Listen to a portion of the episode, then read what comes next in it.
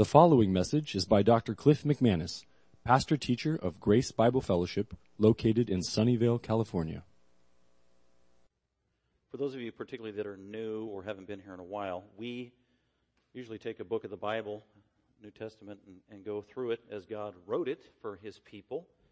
And we just finished First Corinthians, uh, just a blessed journey together over 70 different sermons we looked at over the course of two years, from chapter 1 all the way to chapter 16. And now got a little break and been praying actually for many months um, about where God would have us go next in terms of a body. It is the Christmas season, so we'll have a couple of Christmas messages that are be, be appropriate leading up to the birth of Christ.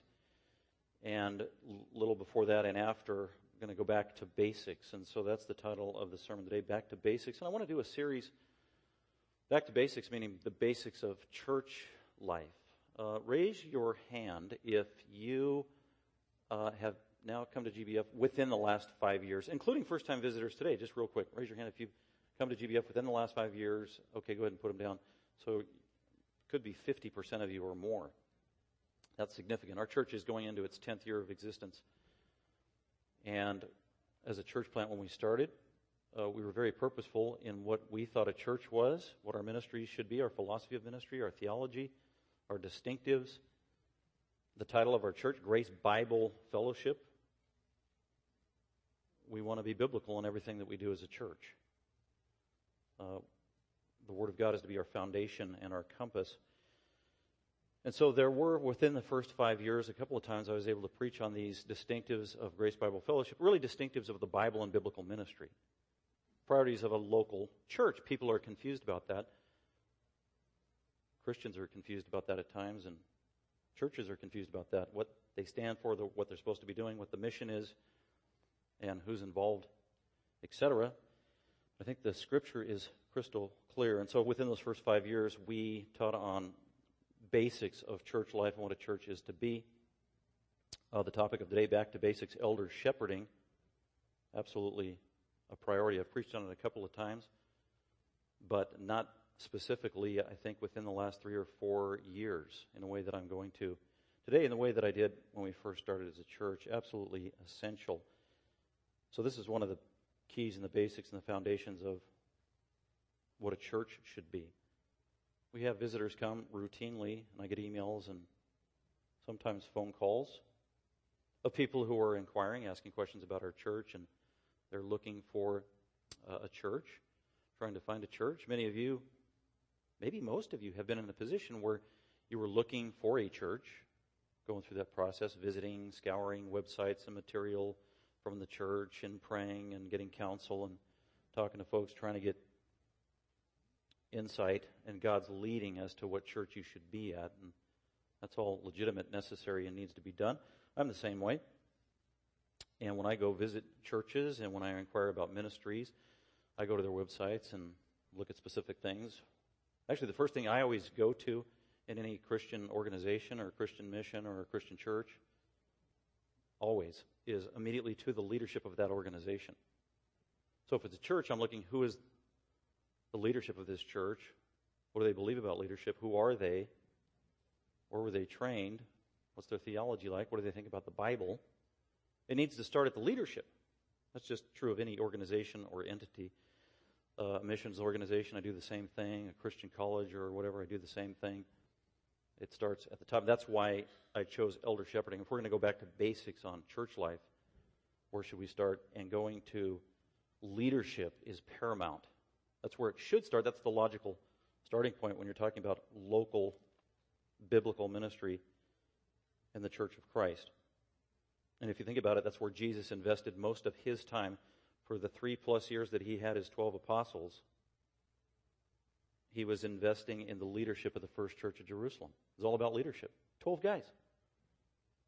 Judas was an apostate. That was in God's plan. He was replaced with Matthias, and then there were 12.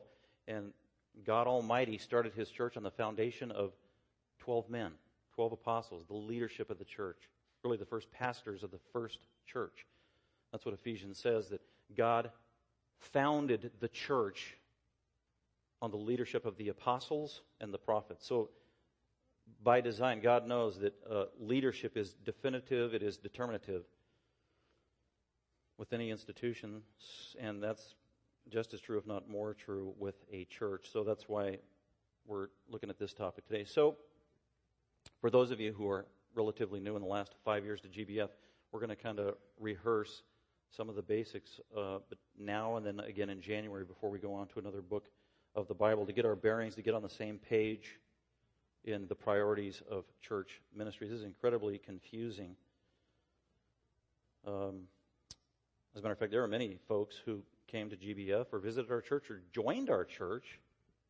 Anytime join, anybody joins our church or wants to, I always ask several questions. But one is always, why did you choose GBF? Why do you want to join GBF? And many times people have said, well, because of the leadership, meaning the leadership structure. Well, you guys actually have elders. There were some churches I visited, went to, they didn't have elders, or um, they just had deacons, or they just had a senior pastor, or some guy, or maybe a bunch of women, or whatever. Uh, so leadership is very important to even many of you who have come to that conviction in choosing a church. That's totally appropriate. So let's go ahead and look back to basics. Number one, and it's elder shepherding. Elder shepherding. And it's kind of a Bible study. We're going to look at, or a systematic study from God's Word. And don't yawn and think, uh, this is old hat. I've heard this before. That's not the right attitude at all. We need to refresh and look to God's Word again and be reminded of the priorities. Otherwise, we lose our bearings. This is not old hat. It's actually refreshing and exciting for me as I'm studying it all week long. And there were some new things I'd never seen before or thought of before on this topic that I have been familiar with, that I've studied, that I've preached on for going on 25 plus years, and it was amazing how God opened up some new insights to the importance of pastoring, shepherding, elder shepherding to me that I'd never seen before in Scripture. I read the verses, but it's that ministry of the Holy Spirit where He just illuminates and gives new understanding. There's a couple things I want to share with you that I learned that were new on this that I'd never read in any commentary, never heard anybody ever say before, but it was right there in God's Word. Very exciting. So, uh, we always learn something new, I believe, from God's Word because it is so deep and rich and living and dynamic, His precious Word. So let's go ahead. I've come up with six principles here. This is not exhaustive, but it's just kind of the priorities um, of what a biblical church is to be with respect to its leadership. Some are more simple than others, and we'll just see how we can do in covering the material. But let's go ahead to point number one when it comes back to church basics, elder shepherding. Point number one is each local church has two offices. Actually, I put a, I should have put in there each local church, according to the Bible in the New Testament, should have two offices. Because the way I stated it, each local church has two offices. That's actually not true. Because you can go to many churches where they don't have two offices. Sometimes they'll have one office, or maybe they'll have three or more. But that's not the biblical model. The biblical model is clear. Every local church should have two offices uh, elders and deacons. That's it elders and deacons. Philippians. Let's just go to Philippians 1 1. There's a lot we could say about this, but this makes it just crystal clear. The Apostle Paul, uh, writing to, now, Paul wrote 13 letters, some to individual men who were like pastors, Timothy and Titus, but then the rest were to local churches. And this one is to the church in Philippi that he planted this church. He pastored there went away, and then he encouraged them and visited them a few times, wrote this letter. And in verse 1, he says, Paul and Timothy, so Paul's the one writing it, his associate was Timothy. They knew Timothy. Bondservants of Christ Jesus, or servants, slaves, really, slaves of Jesus Christ, as ministers of the gospel. To, and then uh, this is his introduction, to all the saints in Christ Jesus who are in Philippi. So he greets all the believers, including the overseers and deacons. So there it is. In this letter, Paul acknowledges the two official offices in the local church overseer, deacon. Word says overseer there. Actually, it's, the, it's synonymous with elder, including the elders and the deacons, the overseers and the deacons, or another word could be including the bishops and deacons, or including the pastors and deacons, or including the shepherds and de- those are all synonymous, interchangeable terms. We're going to see that. So, uh, very clear every church should have two offices that are recognized, elder and deacon. the office of elder came first in the church, and then later on, out of practical necessity and also by God's divine wisdom and an appointment, the institution and office of deacon was also added with qualifications a little later on after the church got going. We're not going to talk about deacons today. We're just focusing in on elders and shepherds or pastors. But every church should. So that's where it starts. You're looking for a church. You're praying about a church. You're looking for a biblical church. First thing you should be thinking of is, okay, what does their leadership look like? What are their bylaws or their theology, philosophy of ministry? And do they believe that the church, the local church, should have two offices, elder and deacon? And do they have elders and deacons at this church? It's a good vetting place or a great place to start because many churches do not. I've, I've actually pastored at a couple of churches. I was a pastor on staff where they didn't have elders. That's pretty common and typical of some denominations here in America. It was actually two Baptist churches I was a part of, or maybe three, where they didn't have elders. They had a senior pastor that was a man, and then they had deacons, a plurality of deacons, and the deacons functioned as kind of the board, kind of like CEOs, and they had no elders. Then they might, under the senior pastor and the deacons, they had other staff guys, staff ladies, and maybe sometimes they would call them pastor, but they were not considered elders and they weren't considered more uh, authoritative than the deacons or the senior pastor. So that was pretty common, still is. Um, and that's not fitting with a clear biblical model. Now, some will argue that uh, the structure and the leadership of a church is flexible, it's not dogmatic. As a matter of fact, it's not clear. And so there's room, wiggle room, to do it however you want to do it. You can either have elders, you don't need them, uh, you don't need deacons. So that's a common belief in terms of ecclesiology or leadership in the church. And I just say, no, it's clear.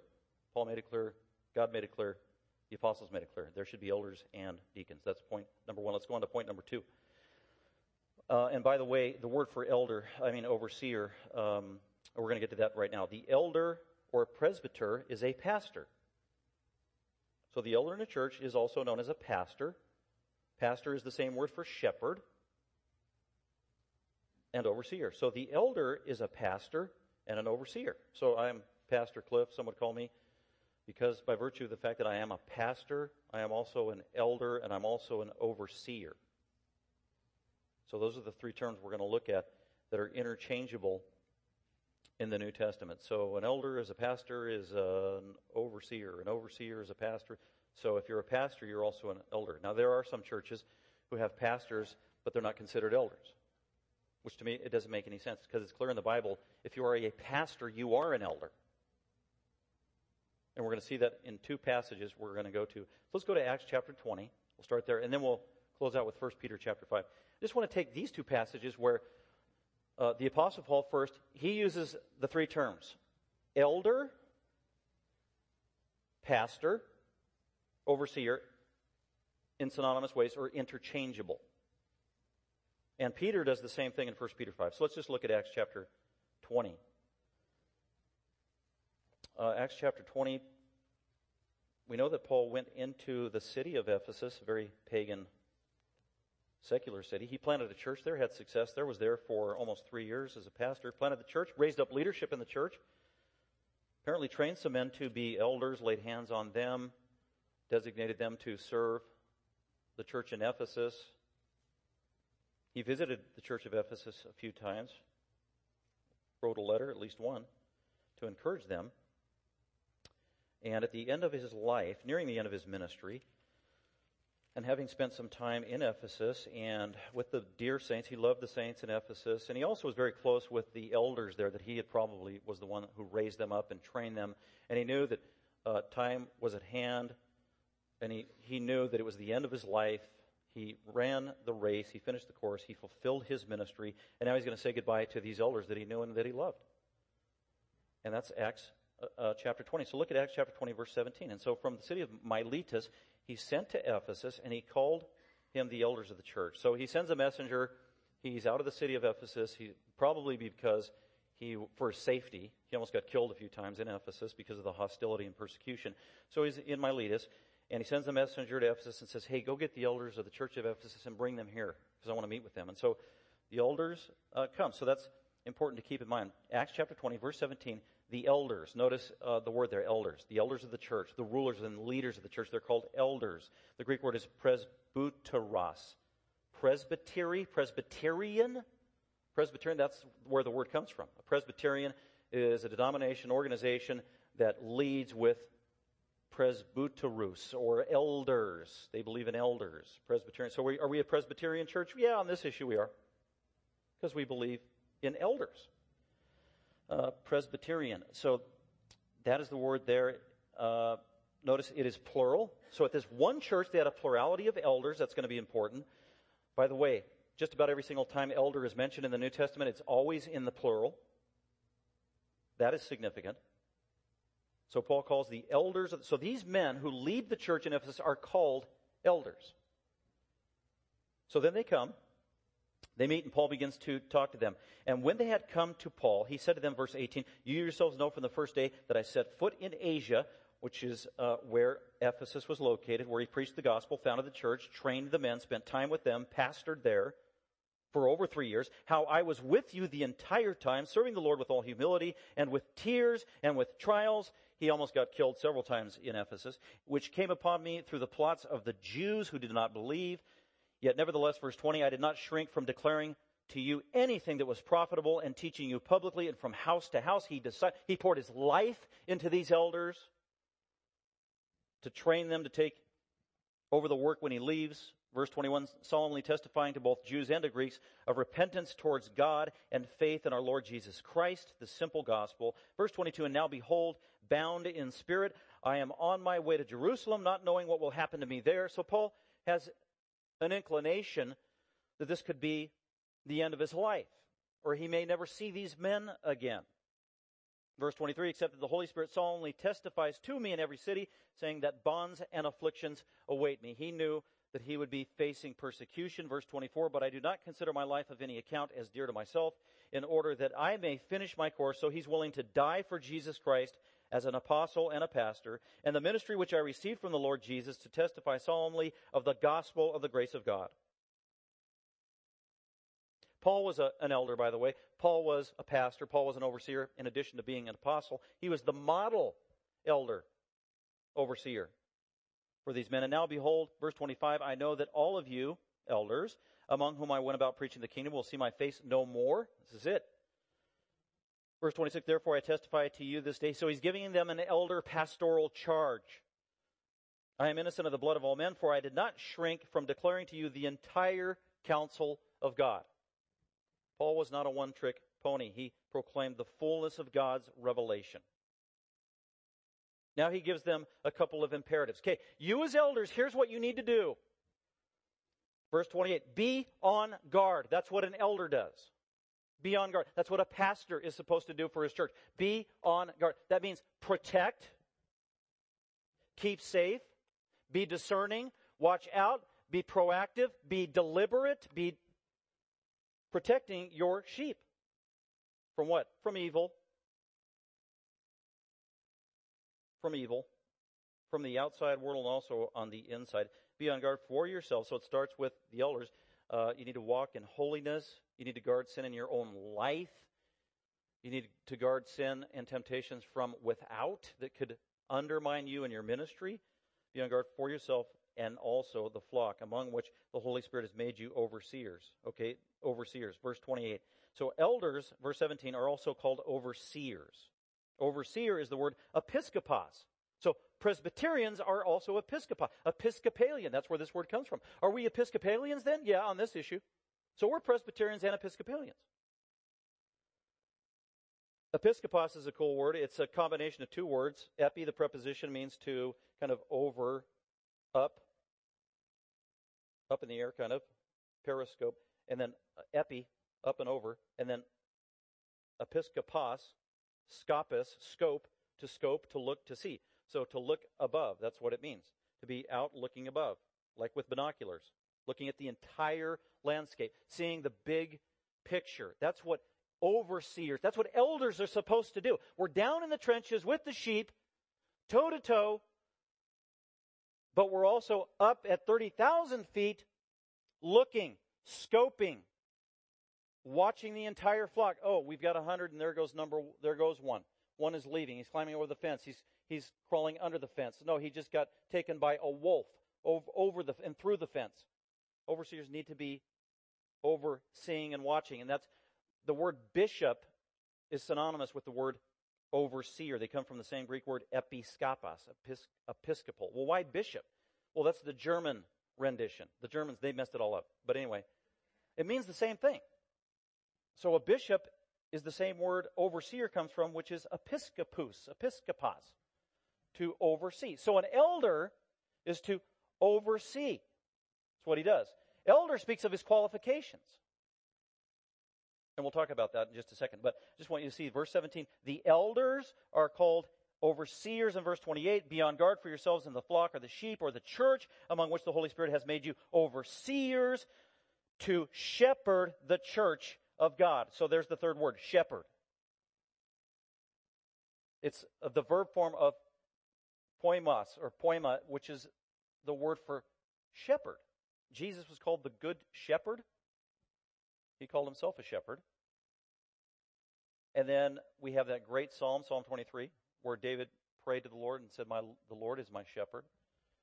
So shepherd comes right out of the Old Testament. The first person to ever use that I could find in the Old Testament to use the word shepherd in a metaphorical way, applying it to God, was Jacob. Remember Jacob, the deceiver, who got saved around age 40 and became Israel, the one who strives with God or the one who was on God's team.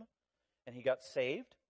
And at the end of his life, when he was about to die, almost hundred years later, he blessed Joseph and Joseph's two sons. And when he was blessing Joseph at the end of the book of Genesis, during his blessing and his prayer, he referred to God, Yahweh, as his shepherd, who has been my shepherd all throughout my life. Just a beautiful expression. It's the first time we see that metaphor applied to God as a, a shepherd. What does a shepherd do? He feeds and he leads. That's it. Everything that a pastor is supposed to do can be put under that rubric of a shepherd feeds and leads. And that's what God does for his people. And so this is the word here, shepherd. Now it's in the Bible, the word shepherd metaphorically is used either as a noun or sometimes as a verb. Most of the time in the New Testament, the word shepherd is actually used in its verbal form as an action. Shepherding is more of what you do than what you are. Really, that's the way it's used. So, like right here in verse 28, the word shepherd is used as a verb. So, elders shepherd the sheep, overseers shepherd the sheep. An overseer is like the office. Shepherd is the function or the duty that we do. We shepherd. Elder is the qualification for it. So there's a beautiful three way complement there in those three terms. But in verse 17 and 28, it is clear that the three terms are interchangeable. They are synonymous virtually. But they have their own unique, beautiful nuance that they bring to that position. And so that's why I said in number two, the elder or presbyter is a pastor, shepherd, and an overseer or bishop. They all go together and complement one another. Paul makes that clear.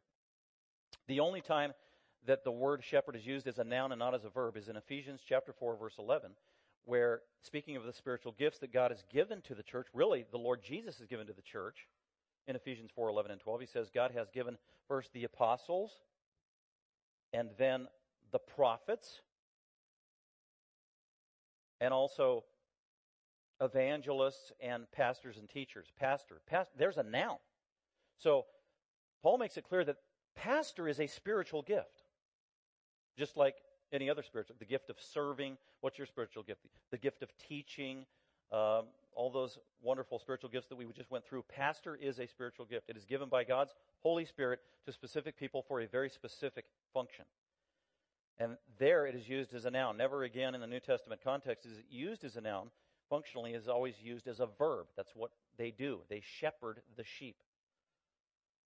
Point is that they are interchangeable. Now look at 1 Peter chapter 5. He does the same thing. He takes all three terms pastor, elder, overseer and he uses them interchangeably and they complement one another beautifully. So in 1 Peter chapter 5, uh, Peter is writing a generic letter to Christians in a certain area that he was familiar with.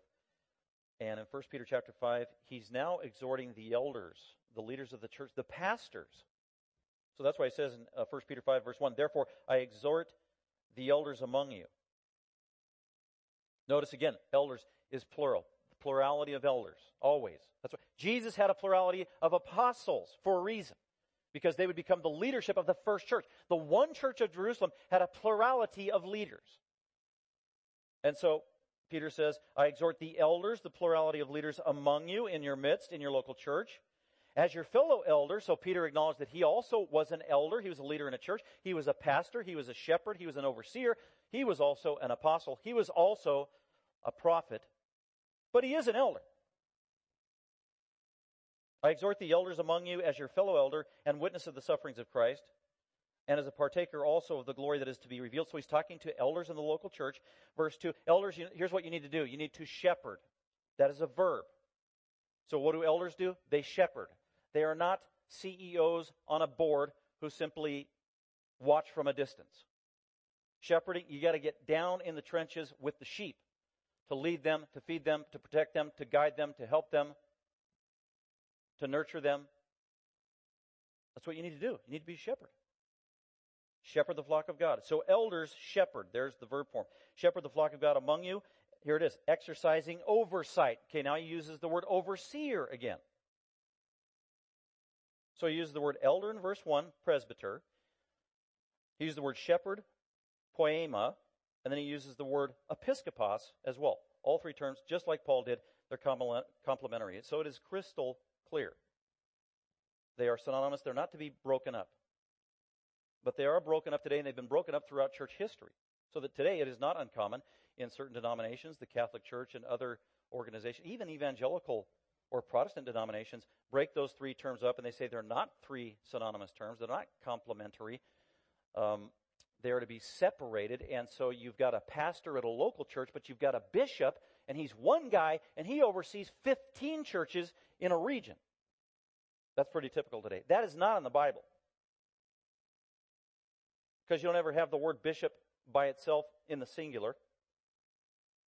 It's always plural, and it's always in the context of a local church, and it is synonymous with an elder and a shepherd. So that's pretty clear. So thanks to Peter and Paul and the Holy Spirit of God making it clear that those three terms are interchangeable and they speak of the duties and the qualifications of each. So let's go on to number three. Um, each church needs a plurality of elders. I already mentioned this. Needs a plurality of elders. Emphasizing the word needs. It's not an option, it is a command, it's an imperative from God. Jesus modeled it. He trained the first pastors and elders of the first church in Jerusalem. There were 12 of them. And they became the leaders of the elders, the pastors of that first church in Jerusalem. That became the model, and Paul replicated that, as did Peter. Wherever they planted a church, they always planted a plurality of elders in every local church. We'll see that. A plurality. Every church needs a plurality of elders. That's not typical necessarily of evangelical churches today, at least in some denominations, where you can go to the website or just, you're familiar with churches where you got one guy, he's the senior pastor. You can go on a lot of websites of certain churches, even big churches, well known churches, look for the leadership, and all you do is just see the senior pastor. That's it. You think, wow, just one guy leads this church of hundreds and, and thousands of people. Yikes. Or maybe they do have elders and you don't know about it. But you got the senior pastor, and then sometimes you have deacons or the senior pastor, and sometimes elders or no elders at all. Uh, that would be typical. But the biblical model is clear a plurality of elders. Uh, look at, we're going to go to Acts chapter 14 again. Going back to the book of Acts. The book of Acts is good, true, inspired history. And there we have Peter and the apostles modeling what church life should be like, as well as the apostle Paul modeling with what church life should be like.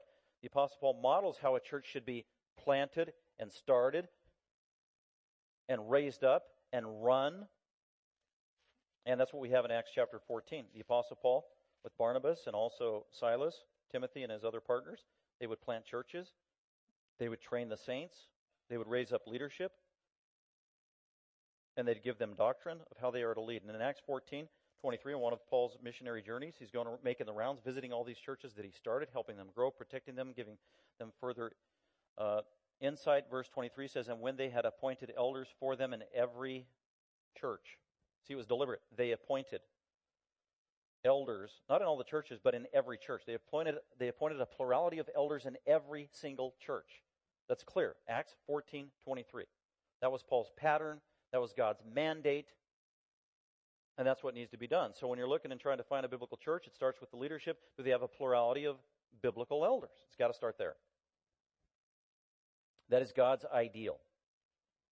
This is reiterated in Titus. Go there to Titus chapter 1. We preached through Titus, so I'll just mention this in passing by way of reminder. Titus chapter 1 gives the qualifications of elders, pastors, overseers, bishops, shepherds. And at verse 5, Titus chapter 1, verse 5, Paul reminds Titus, who was a spiritual leader and probably an elder himself, pastor, shepherd, to Titus, my true child, go, you need to help, you need to shepherd this church. They need help in Ephesus. And for this reason, I left you in Crete, or in Crete, uh, in order that you might set in order what remains. So they planted a church in Crete, and it needed some organization. It needed leadership, is what it mainly needed. And so Titus was going to do that, and he was also going to raise up leadership in the church of Crete. For this reason, I left you in Crete, Titus, in order that you might set in order what remains and appoint elders in every city. This is a mandate. This is a command. This needs to be done. It can't be neglected. It brings order to God's church. That is His design. And that's why I left you there. You need to be obedient. You need to appoint elders, a plurality of elders in every city. We saw in Acts 14, it was elders in every church. So we need elders in every church, in every city, without exception. That is the apostolic requirement, which came from God Himself, that you might appoint elders in every city as I directed you as an apostle. This is not an option. Namely, verse 6, if any man is above reproach, and then he goes on to give the qualifications. As I directed you, as I commanded you, as you are obligated to do. So we started a church about 10 years ago uh, a church in West Hills helped give us direction. And Pastor Mike there, Birchfield, he's still there in West Hills. And I remember when we were thinking about starting the church, and he'd planted a church before, or a couple. And I just said, What's your short list, Mike, of a healthy church plant? And a plurality of godly men to lead that church, absolutely essential. A plurality of qualified elders. You can't do it without it, is what he told me. And there was a lot of wisdom in that. It came right out of the Bible. And I would, and since then, as we've planted our church, I've had many inquiries over the last almost 10 years of people asking me, uh, what do you think about church planting? How do you do a church plant? How did you guys do it? I, I always say it's got to start with the leadership, and it's got to start with a plurality of godly, called men of God who will become your elders. You can't do it apart from that. You can't do it any other way. You can't change what God has mandated. It's got to start there if you want God to honor it and bless it to be obedient, to be a healthy church. It's clear.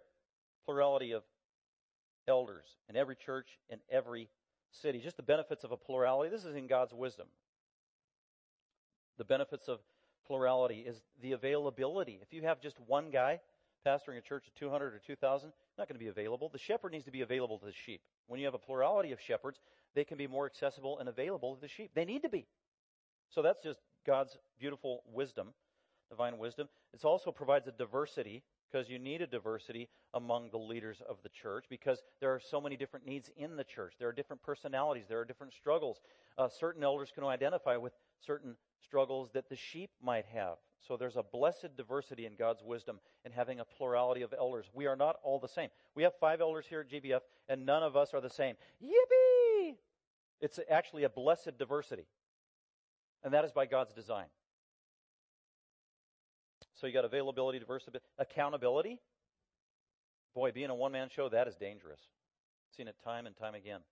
When one guy rises to the top and he's the man, uh, he's in charge, he has sole authority, everybody else is under him. That's just set up for danger, failure. No man save the Lord Jesus Christ can be in that position accountability. We all have weak spots. We all have blind spots, and so we got to keep each other in check. So we got five elders here, and four of my elders they keep me in check and give me accountability. They know what my weaknesses are. They know what my strengths are, and so God, by design, we believe, put them in our church to complement what my weaknesses are and to enhance what my strengths are. And it makes for a beautiful team effort. That is God's wisdom, accountability. And also just provides that beautiful stability as well. Uh, we've got depth, we've got breadth, or any church that has a plurality of qualified elders can add to their depth and their breadth of the stability that you provide in the church.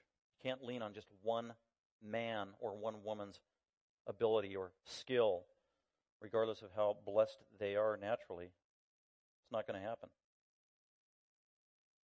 So those are just some of the practical blessings of having a plurality of elders. But more importantly, God said it needs to be that way. There needs to be a plurality in every local church of elders, and there needs to be elders. Well, where did those three, all those terms, uh, pastor, elder, overseer, episcopos, overseer um, is the least frequent term used for this position in the New Testament. It came from the Greek culture, the secular culture, and then God turned it into a sacred office, overseer. And as Paul went into all these Gentile, Greek, pagan cultures, they knew what an overseer was. Oh, that's a respected man and leader in the community.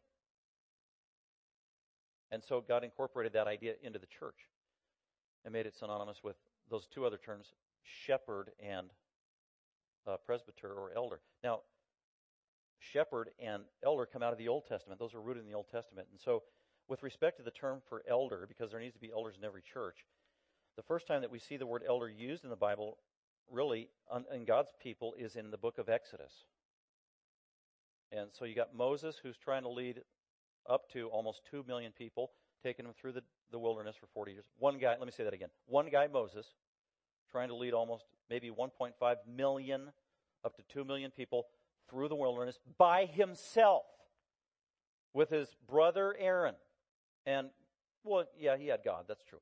Uh, but still, practically, I mean, can you imagine?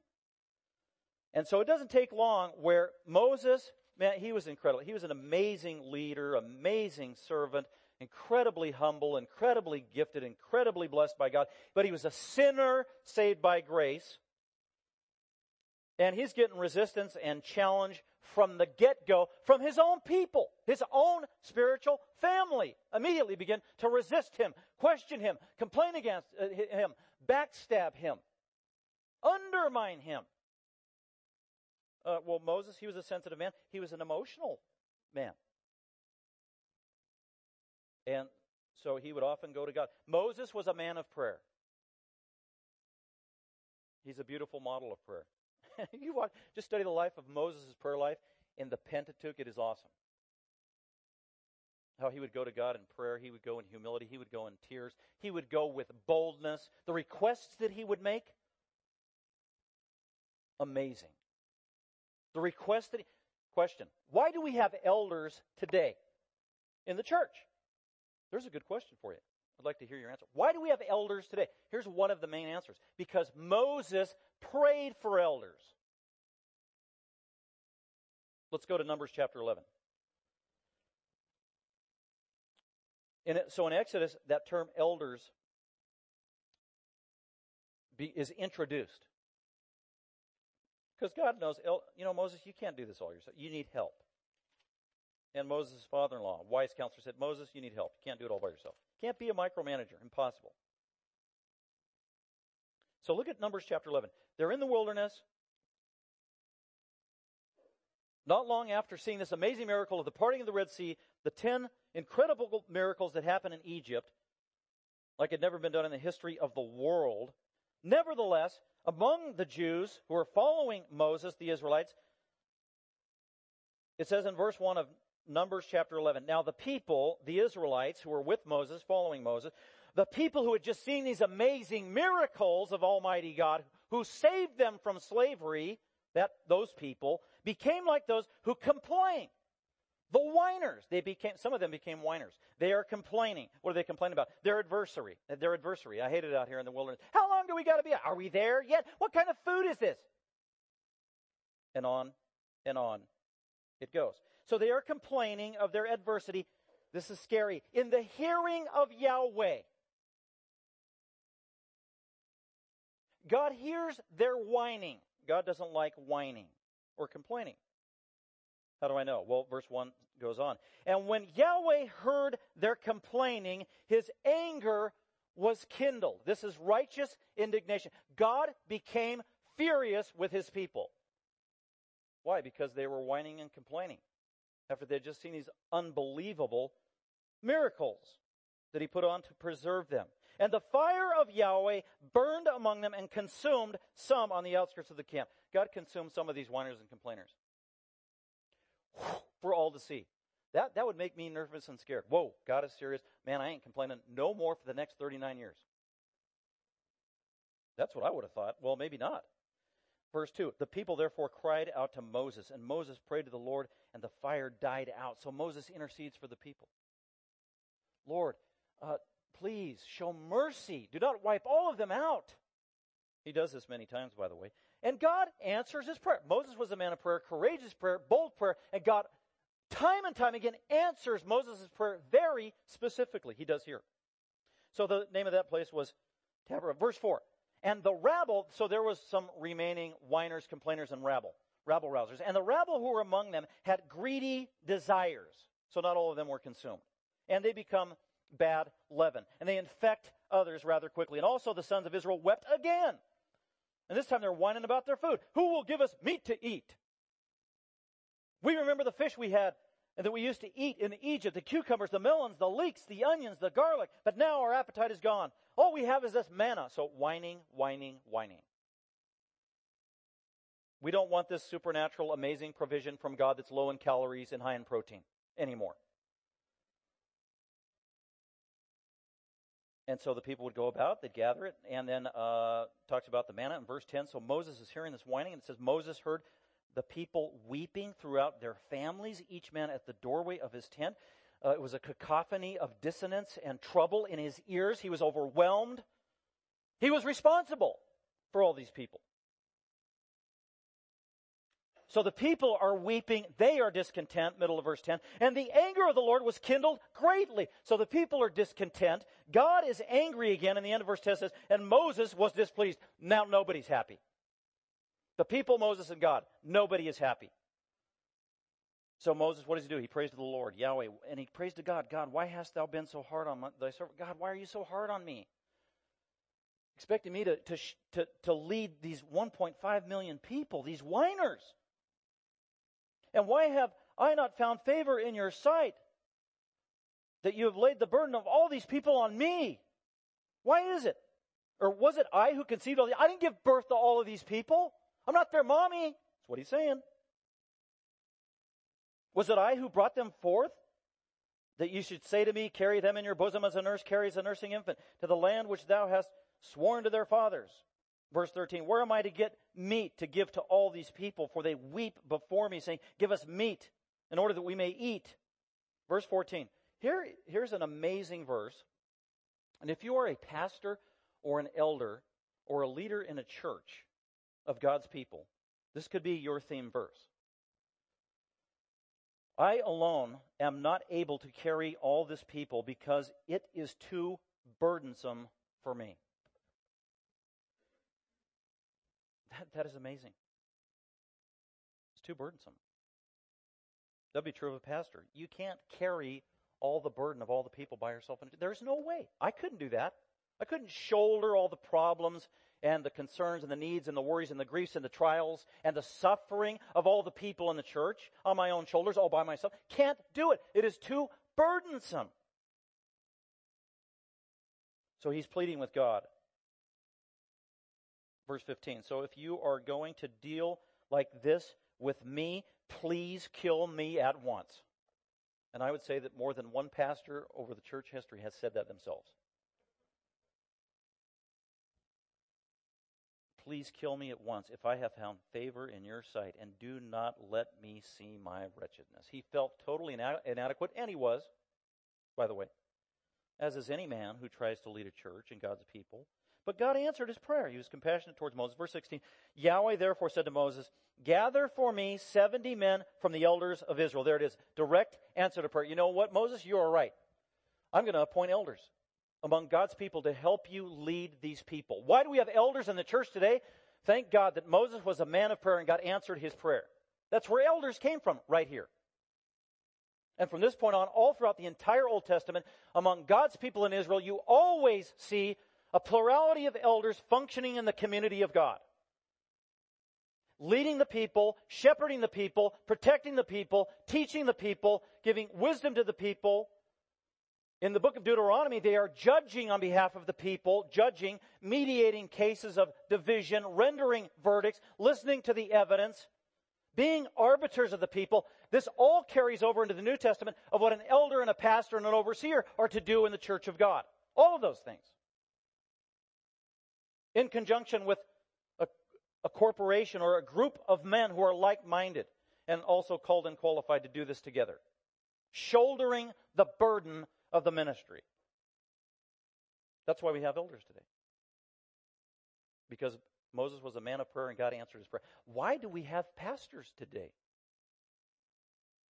Same answer. Let's go to Numbers chapter 27. So God blesses Moses with elders, a plurality of. I love the term elder, by the way. Um, in the Hebrew, there, when it's used in Numbers 27, we're going to see Numbers chapter 11, we just saw 11 times uh, the word elder is used in the book of Exodus, where informally God was allowing Moses to have a plurality of men help him lead the people through the wilderness. And 11 and 9 times in the book of Exodus it refers to the elders of Israel, the elders of Israel, the elders of Israel. It's a beautiful expression first of all because it's a plural. A plurality together. Also the elders of Israel. One phrase says the elders of the people. That is beautiful.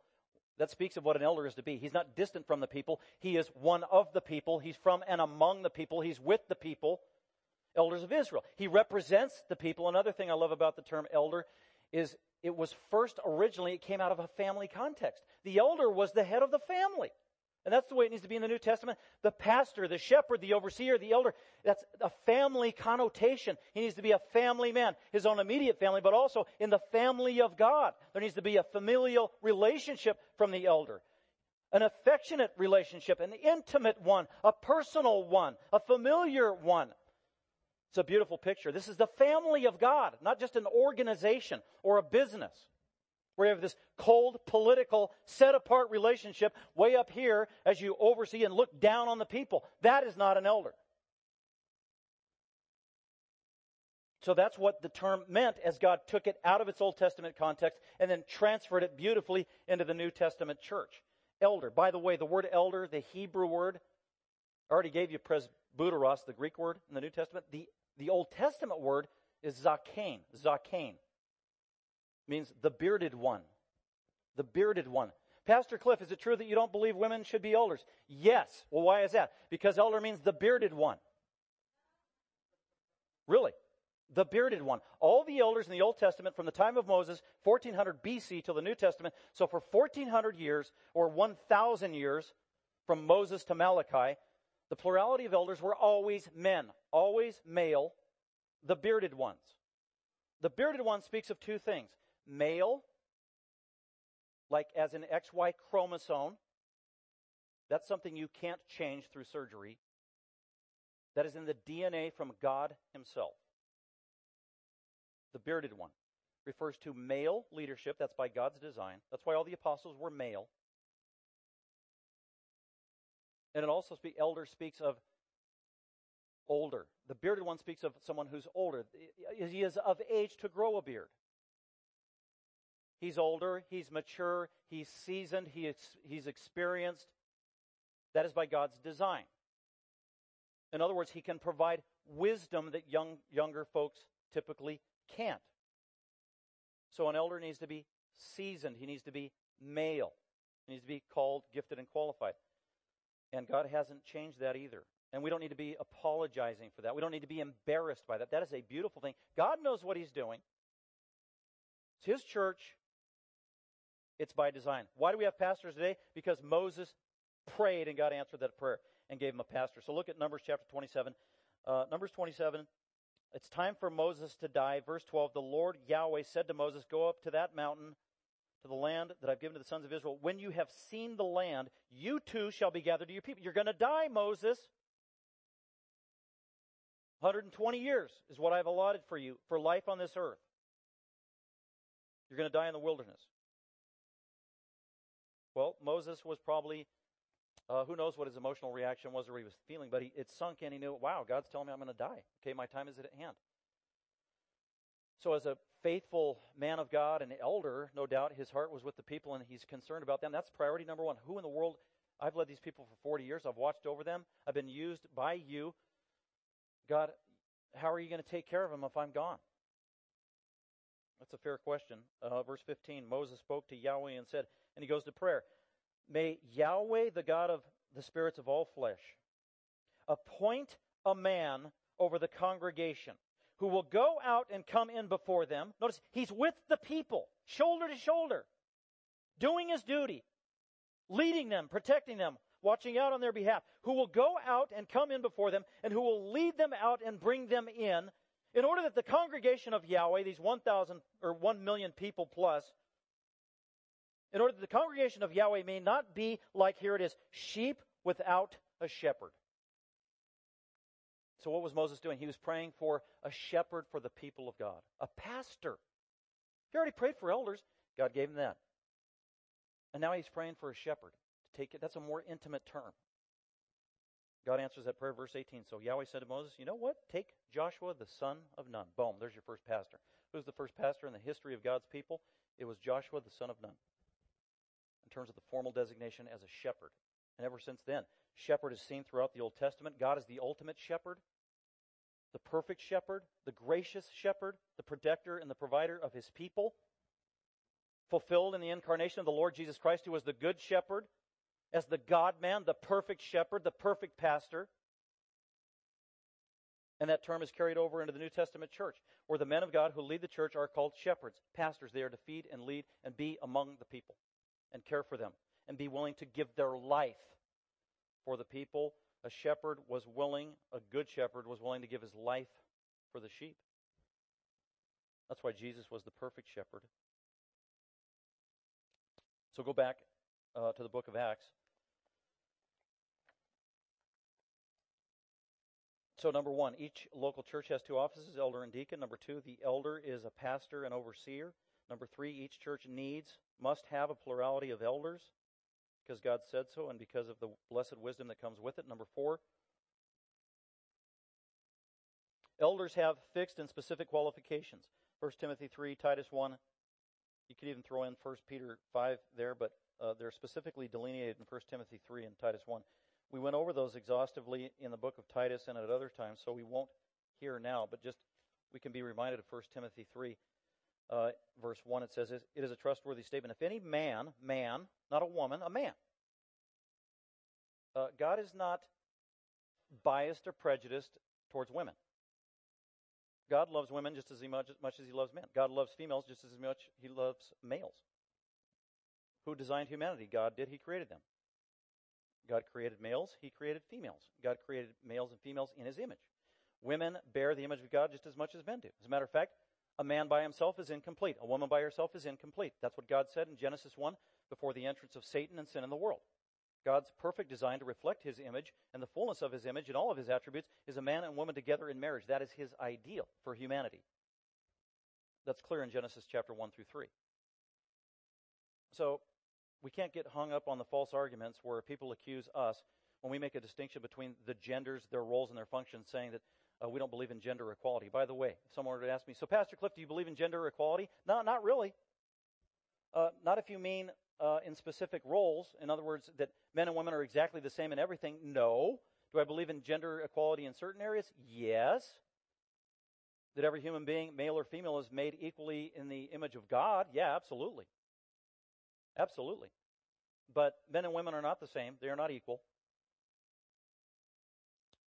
They have different functions. I know I'm old school in this, but I believe females make better mommies than guys do. And by God's design, males make better daddies than women do. And they need to be together and complement each other. That's by God's ideal design. And that hasn't changed. And God instituted that before he created Israel. God instituted that before he created the church.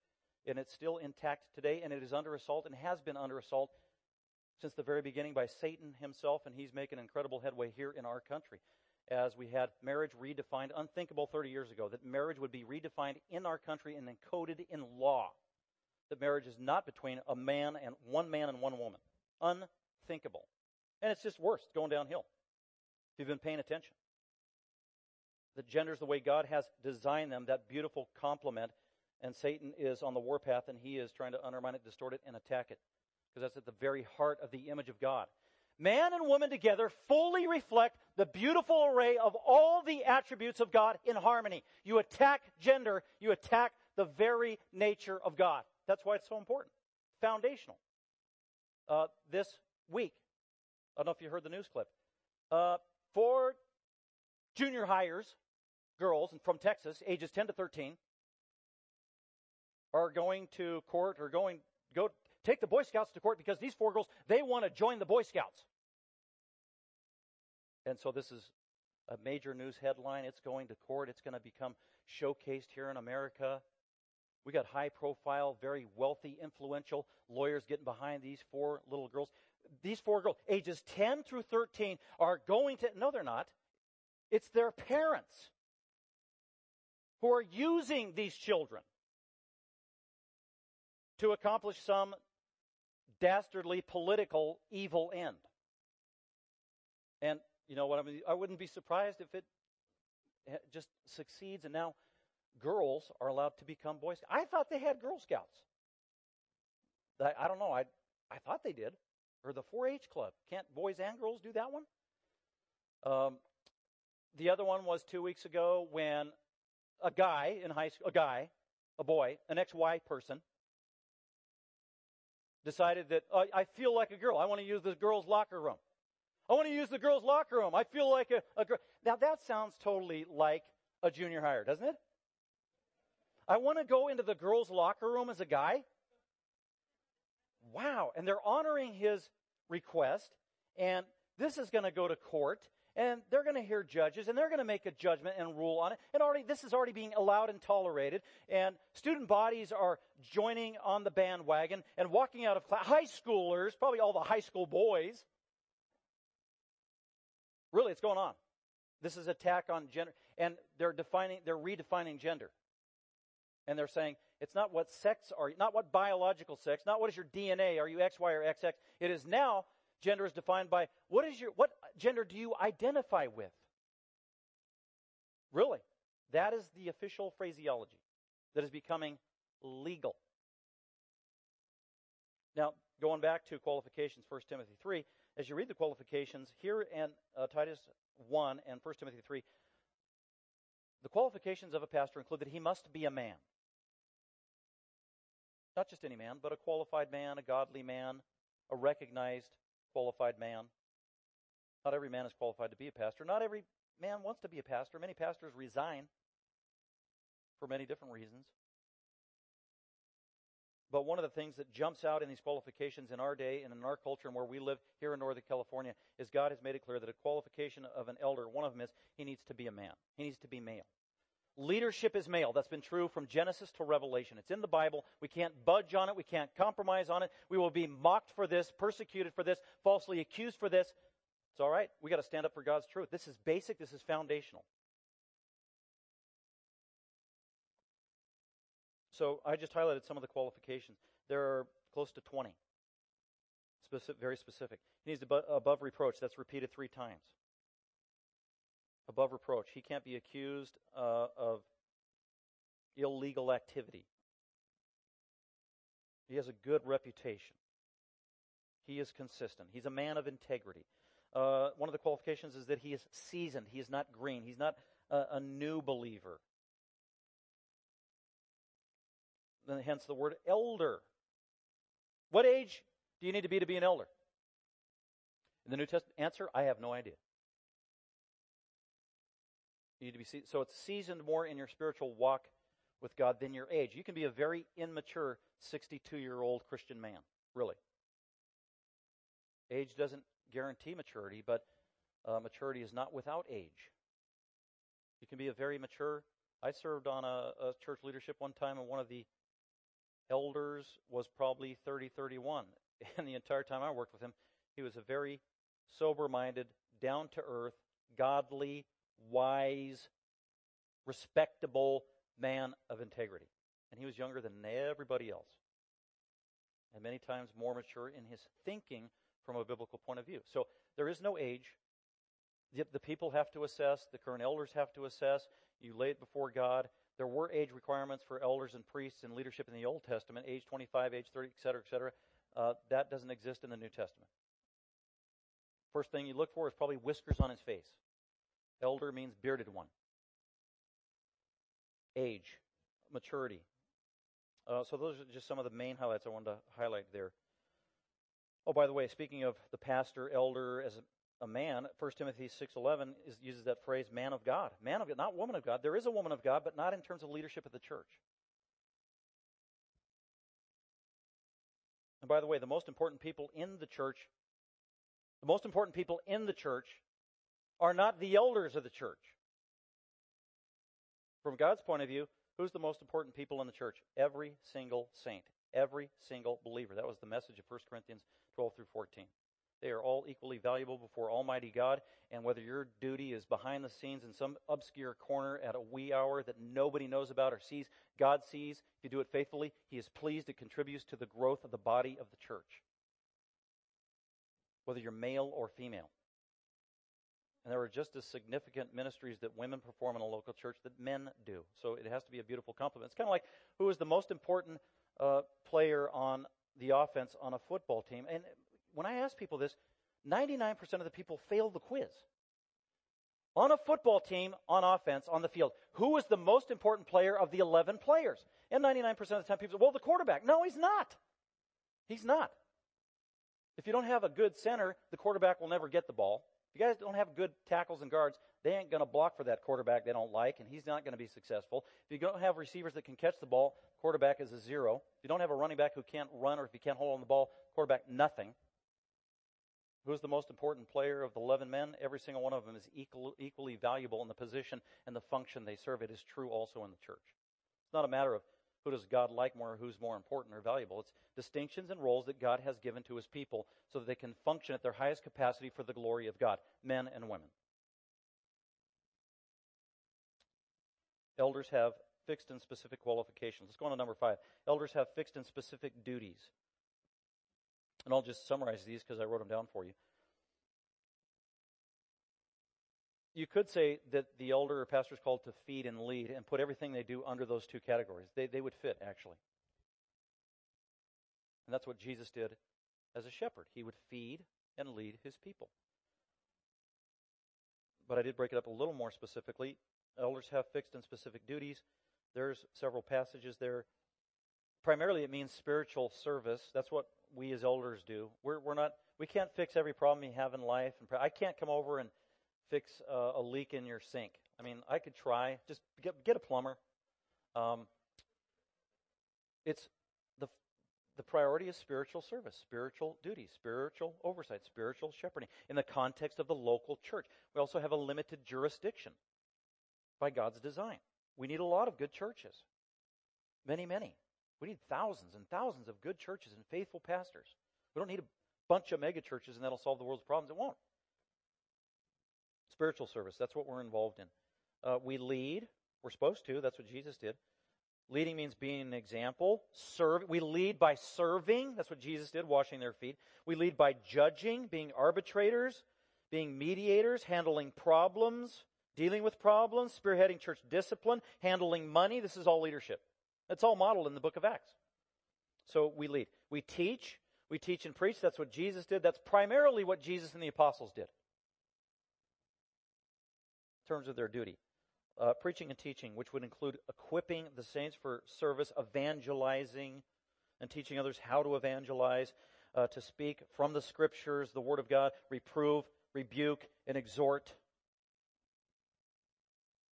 calling God's people to obedience, being a spiritual coach. That's what we're supposed to be doing. So lead, teach, pray. Clear in James 5. Let the elders pray. That's what it says. Let the elders pray for the people. Uh, Acts chapter 6. Uh, the, the apostles who were elders were getting busy with the fellowship meal. Well, where's the pork and beans, Peter? Well, uh, Thomas left them in the refrigerator at his cousin's. Anyway, it was a nightmare. And so the elders, apostles, were being distracted from what they were supposed to be doing, which was teaching the Word of God and praying. That's what it says in Acts 6. And that's what pastors need to do. All these other things are very important, but the other saints need to serve and complement deacons and others who are gifted in that area as well. So we pray. And also we protect. We saw that in Acts 28 28. Be on guard. Be vigilant. Protect. There are vicious wolves out there. There are vicious wolves even among yourselves said Paul. So elders have very specific duties. It, they are limited, they are specific. We can't be distracted by other things. People are tugging and pulling at the pastor all the time to do other things outside of what God would have him do as a priority. You need to do this, you need to do this, you need to spearhead a soup kitchen, and you need to do this, and these social things over here, and that over there, and organize uh, the church hoedown, and this and that. No. That's not the priority for the man of God. And then finally, number six. There is only one senior pastor. Guess what the, the answer is? You said? Jesus! Good answer. Good. I heard it up here in the front row. 1 Peter 5. Let's close with this. How appropriate.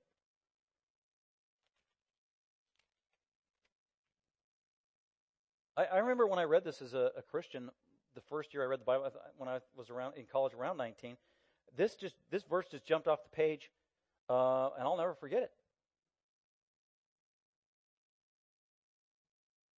Verse 1, I exhort the elders among you. We already talked about that. Okay, elders, here, you need to shepherd the flock of God. Verse 2. By the way, you need to shepherd the sheep in your congregation, not everybody else's congregation, the ones among you, in your midst, the ones allotted to your care, the finite number of people. You need to exercise oversight. Here are the qualifications. Uh, be a servant. Don't abuse your authority and power. Be an example. Verse 4. There's great accountability. And when the chief shepherd. There it is. That's actually one word in the Greek. New American Standard says chief shepherd. One word in the Greek. Arche, archi, poemos. Poemos, pastor.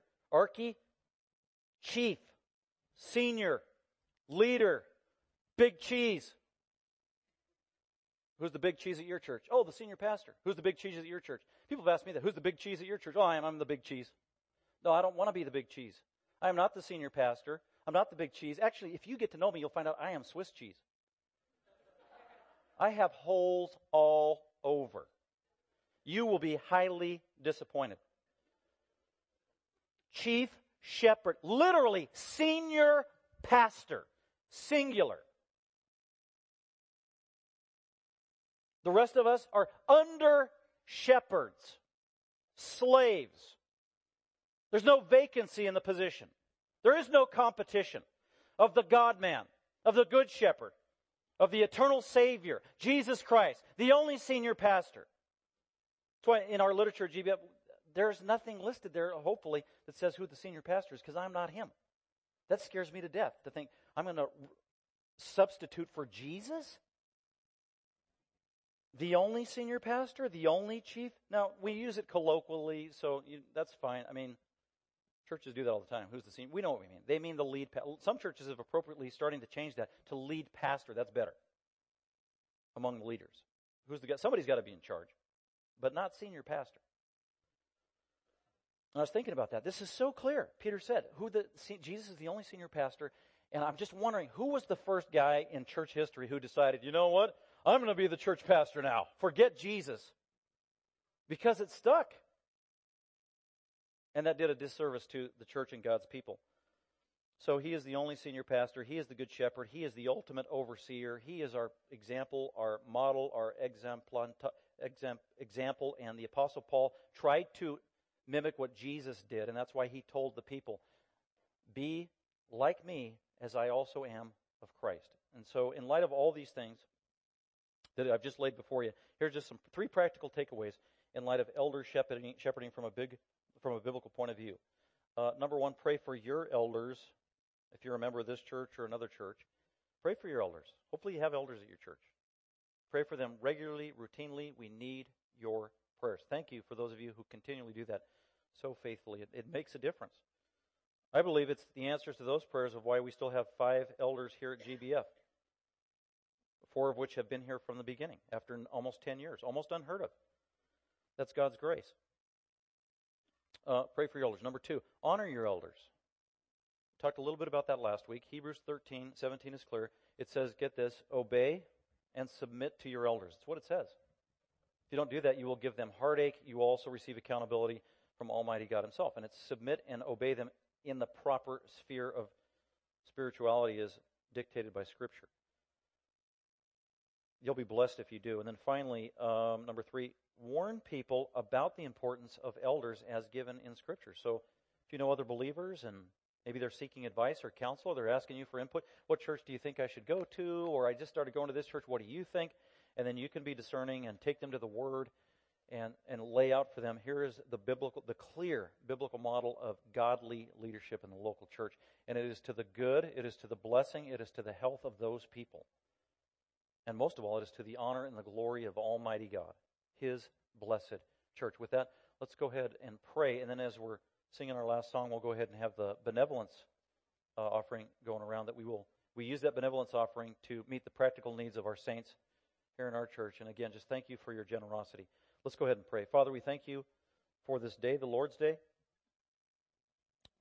Uh, thank you for the clarity of your word. Thank you, Holy Spirit, for being our teacher and how you um, enlighten our understanding when we read the Bible. You give us illumination so that we can see more clearly your truth. Thank you, Lord Jesus, for being the chief shepherd, the good shepherd, for leading us, for feeding us. Thank you for designing your church just the way you wanted it. Thank you for preserving your church. Thank you for growing your church, and thank you that we can be a part of it by virtue of your sacrificial death and your supernatural and amazing resurrection and ascension on high. We give you the glory, we pray in your name. Amen. Thank you for listening. Dr. McManus is an author, seminary professor, and pastor teacher of Grace Bible Fellowship. For more information about Grace Bible Fellowship, please visit our website at gbfsv.org or call us at 650 630 0009.